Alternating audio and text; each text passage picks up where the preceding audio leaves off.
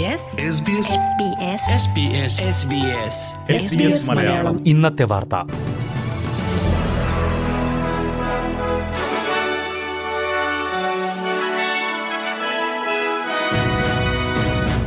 നമസ്കാരം. ഇന്ന് രണ്ടായിരത്തി ഇരുപത്തിമൂന്ന് നവംബർ ഒന്ന് ബുധനാഴ്ച. എസ് ബി എസ് മലയാളം ഇന്നത്തെ വാർത്ത.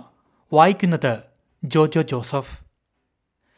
തീവ്രവാദ കേസിൽ ശിക്ഷിക്കപ്പെട്ട ഭീകരൻ അബ്ദുൽ നാസർ ബെൻബ്രിക്കയുടെ പൗരത്വം ഓസ്ട്രേലിയൻ കോടതി പുനഃസ്ഥാപിച്ചു.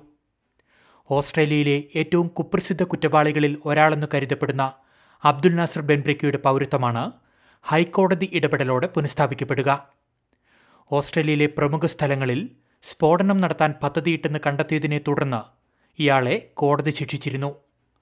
രണ്ടായിരത്തി അഞ്ചിൽ അറസ്റ്റ് ചെയ്യപ്പെട്ട അബ്ദുൽ നാസർ ബെൻബ്രിക്ക കുറ്റക്കാരനാണെന്ന് രണ്ടായിരത്തി എട്ടിൽ കോടതി കണ്ടെത്തി. ഗൂഢാലോചന നടത്തിയ തീവ്രവാദ ഗ്രൂപ്പിന്റെ തലവനായ ഇയാളെ പതിനഞ്ച് വർഷത്തേക്കായിരുന്നു ശിക്ഷിച്ചത്. രണ്ടായിരത്തി ഇരുപതിൽ ശിക്ഷാ കാലാവധി അവസാനിച്ചിരുന്നുവെങ്കിലും സമൂഹത്തിന് അപകടമാണെന്ന കാരണത്താൽ ഇയാളെ തടവിൽ വെച്ചിരിക്കുകയാണ്. രണ്ടായിരത്തി ഇരുപതിൽ അന്നത്തെ ആഭ്യന്തര വകുപ്പ് മന്ത്രി പീറ്റർ ഡറ്റൻ അബ്ദുൽ നാസർ ബെൻബ്രിക്കയുടെ പൗരത്വം റദ്ദു ചെയ്തിരുന്നു.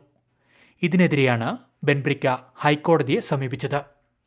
അതേസമയം കോടതി വിധിയുടെ പ്രത്യാഘാതങ്ങളെക്കുറിച്ച് സർക്കാർ നിയമോപദേശം തേടുമെന്ന് പ്രധാനമന്ത്രി ആന്റണി ആൽബനീസി പറഞ്ഞു.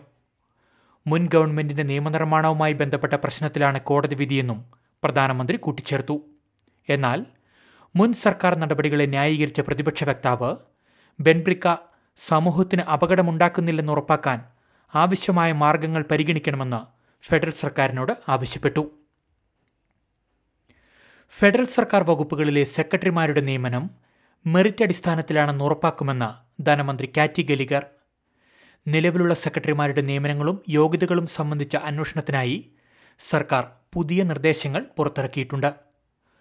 റോബോഡെപ്റ്റ് പദ്ധതിയിലെ സെക്രട്ടറി തല വീഴ്ചകൾ റോയൽ കമ്മീഷൻ നേരത്തെ ചൂണ്ടിക്കാട്ടിയിരുന്നു. മുൻ സർക്കാർ സെക്രട്ടേറിയൽ നിയമനങ്ങൾ രാഷ്ട്രീയവൽക്കരിച്ചുവെന്ന ആരോപണങ്ങളും ഉയർന്നിരുന്നു. ഈ മേഖല മെച്ചപ്പെടുത്തുവാൻ കൂടുതൽ കാര്യങ്ങൾ ചെയ്യേണ്ടതുണ്ടെന്ന് ധനമന്ത്രി ചൂണ്ടിക്കാട്ടി. പണപ്പെരുപ്പം നിയന്ത്രിക്കുന്നതിനായി ഓസ്ട്രേലിയ പലിശ നിരക്ക് ഇനിയും ഉയർത്തേണ്ടതുണ്ടെന്ന് അന്താരാഷ്ട്ര നാണയനിധി. ഓസ്ട്രേലിയയുടെ സമ്പദ് വ്യവസ്ഥയുമായി ബന്ധപ്പെട്ട സ്വതന്ത്ര അവലോകന റിപ്പോർട്ടിലാണ് ഐ എം എഫിന്റെ പരാമർശം. പണപ്പെരുപ്പം കുറയ്ക്കുന്നതിന് സർക്കാർ ഇടപെടൽ ആവശ്യമാണ്.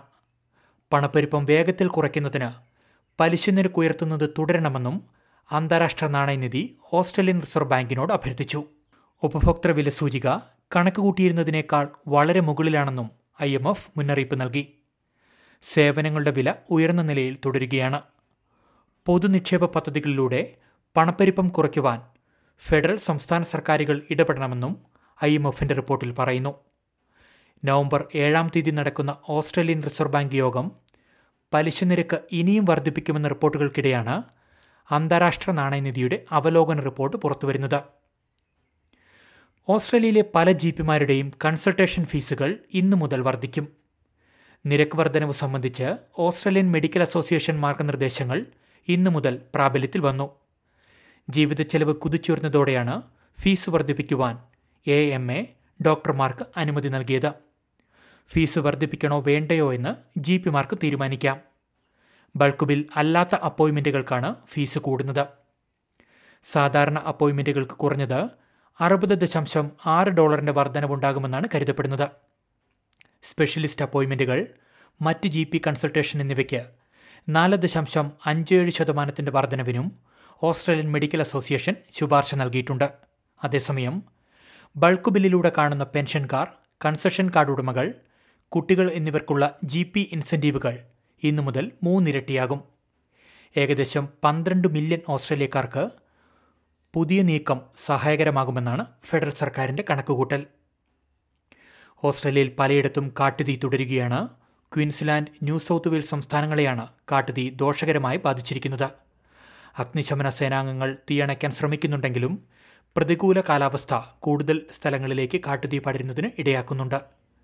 ഇതോടെ എസ് ബി എസ് മലയാളം ഇന്നത്തെ വാർത്ത ഇവിടെ അവസാനിക്കുന്നു. ഇനി നാളെ ഉച്ചയ്ക്ക് ഒരു മണിക്ക് വാർത്തകളും വിശേഷങ്ങളുമായി തിരിച്ചെത്താം. വാർത്തകൾ വായിച്ചത് Jojo Joseph SBS SBS SBS SBS SBS SBS Malayalam. ഇന്നത്തെ വാർത്ത.